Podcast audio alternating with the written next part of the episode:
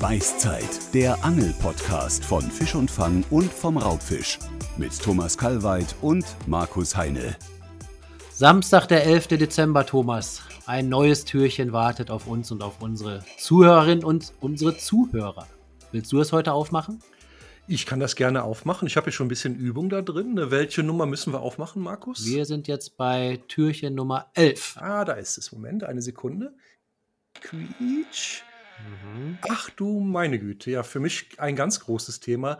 Die Ordnungsliebe, Markus. Warum ist das für dich so ein großes Thema? Bist du so ordnungsliebend? Ich bin eigentlich so ein so kreativer Chaot, würde ich sagen. Aber du bist, glaube ich, du bist ja so ein bisschen so ein kleiner Pedant, oder? Mm, ja, also ich habe schon gerne ganz gut sortierte Köderboxen. Äh, Wobei ich sagen muss, dass deine Boxen auch immer gut aussehen. Ja, wir müssen nur mal unsere Büros vergleichen. Bei dir könnt, da kann man einen operieren auf dem Schreibtisch. ja. Und bei mir kann man, äh, findet man die Leiche gar nicht. Ja, sagen wir es mal so, wenn ich zum Beispiel mit Anglern in Norwegen oder so unterwegs bin und dann hast du so ein paar richtige Chaoten dabei, die wirklich so, ein, so eine gemeinsame Ferienwohnung auf links krempeln innerhalb von zwei Stunden, das stört mich dann schon.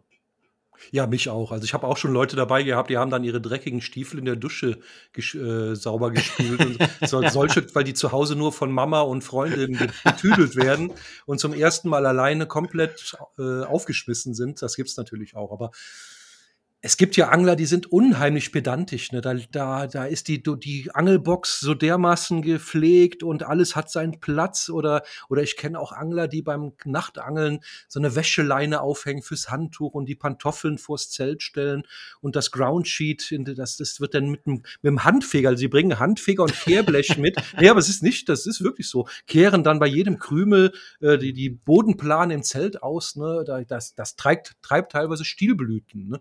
Ich kenne auch Angler, die mähen den Rasen an ihre Angelstelle oder, oder bringen Was? sich, nein, es ist ohne Frage, und, oder bringen sich Sand mit, immer einen Eimer, um äh, die Angelstelle zu planieren, damit die Liege genau in der Waage steht beim Angeln. Also es gibt schon Typen, die gibt's gar nicht. Wie, du kennst Angler, die einen Rasenmäher mitbringen, die Sand mitbringen? Nein, mit so, einem Hand, mit so einer Handschere. Die haben ja nichts zu tun beim, beim, beim Warten. Karpfenangler, ja? Ja, ja, und dann wird mit der kleinen Schere wird das getrimmt, ne? Ja, den ganzen Tag.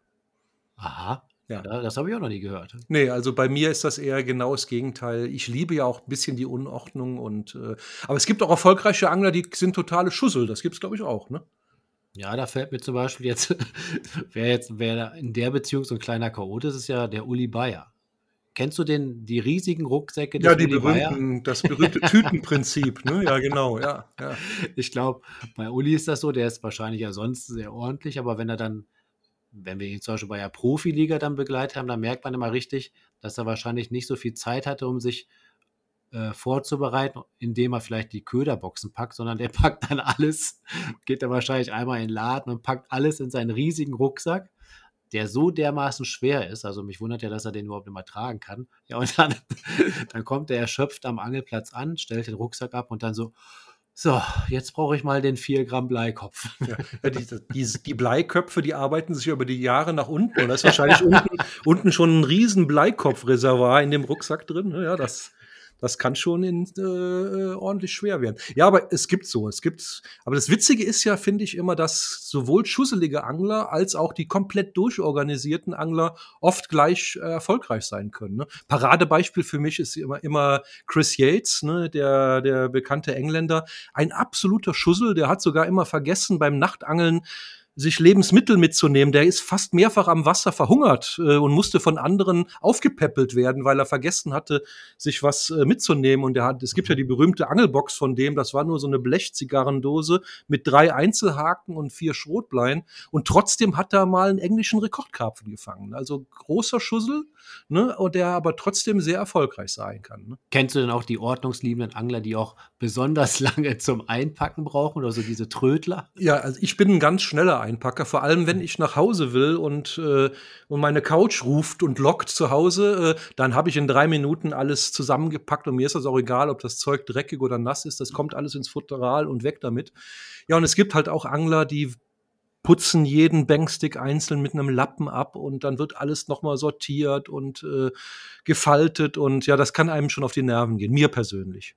Ja, aber wenn ich zum Beispiel die ganzen Sachen jetzt sauber gemacht habe und dann auch trocken eingepackt habe, dann muss ich jetzt zu Hause nichts mehr machen. ne? Das ein Lustige ist, das reinigt sich ja von selbst. Ja, bei dir im Auto. Nein, nein, ich habe die Erfahrung gemacht, wenn du die dreckigen Banksticks in das Fach ins Futteral, der Dreck ist beim nächsten Mal weg. Der fällt dann unten raus. Das ist so. Das, das reinigt sich wirklich von selbst. Wie findest du es denn, wenn es jetzt zehn Minuten vorm Einpacken wie aus Kübeln anfängt zu schütten? Das ist doch völlig ätzend, oder? Ja, das ist natürlich Mist. Gerade wenn du mit Zelt und so unterwegs bist. Und das muss man ja hau zu Hause wirklich auspacken und trocknen. Das, Oder das, den- oder das, Schirm. das, das trocknet nicht von selbst. Ja? Nee, nee, da, der schimmelt ja dann der Schirm, wenn man den nicht ausklappt zu Hause. Das ist natürlich nervig, weil man sich zu Hause dann nochmal äh, äh, noch mal die, äh, die Arbeit machen muss. Das stimmt natürlich. Ne? Aber ich kenne natürlich auch Angler, die deswegen nie bei Regen angeln gehen würden. Oder, oder wenn auch nur ein Prozent Regenwahrscheinlichkeit ist, dann bleiben die lieber zu Hause, weil ihr ihr schönes, teures Angelzeug nass und dreckig werden könnte. Und wenn das so ist, dann ist das, glaube ich, auch ein bisschen kontraproduktiv. Ne? Den packen die schon um, komm, lass uns einpacken. Ich glaube, heute Abend könnte es regnen. Das ist so, ja, dann, Ja. das bringt dann überhaupt nichts. Ne? Also dann, dann lieber äh, nasses Zeug mit nach Hause schleppen. Also ich glaube ja, so ein bisschen Ordnungsliebe ist schon sehr vorteilhaft, wenn man dann so pedantisch wird. Das bin ich übrigens nicht, weil du das vorhin mal behauptet hast, ja. Also pedantisch bin ich, glaube ich, gar nicht. Aber weil dann wird das ja auch für einen selbst zum Problem. Ja, Wenn es krankhaft, wenn es weh tut, ne? Wenn man äh, leidet, weil die Sachen nass geworden sind oder so. Ne? Ja, ja, das, dann, dann, dann wird es natürlich gefährlich. Ne? Oder wenn man dann sich selbst behindert, weil man so pedantisch ist. Ne? Genau. Und ich glaube ja übrigens jetzt zum Abschluss, eins sei noch verraten, Thomas. Ich glaube, du bist wesentlich ordnungsliebender, als du hier vorgibst. Ach du meine, in manchen Dingen vielleicht, aber in sehr wenigen Dingen. Also ich zeige dir gleich nochmal deine ganzen Köderboxen und die sind ja 1A sortiert. Ach du meine Güte, das ist, glaube ich, äh, naja. da muss ich dir mal meine Vorfachdosen zeigen. ja. Das sieht aus wie so ein Makramee. Kennst du noch, wenn man so einen Topflappen häkelt? Aber ich finde, ich finde trotzdem immer das passende Vorfach. Ne? Man muss nur wissen, wo man suchen muss. In dem Chaos sich zu Hause fühlen. Genau. In diesem Sinne schließen wir wieder die elfte Tür und freuen uns auf die zwölfte am morgigen Sonntag, den dritten Advent. Oh, ja, genau. Kerze anzünden. Nee, drei Kerzen, genau. Drei Kerzen werden wir Ja, anzünden. ja. Oh, das wird ein schöner Tag. Bis dann. Ciao. Okay, bis morgen. Ciao.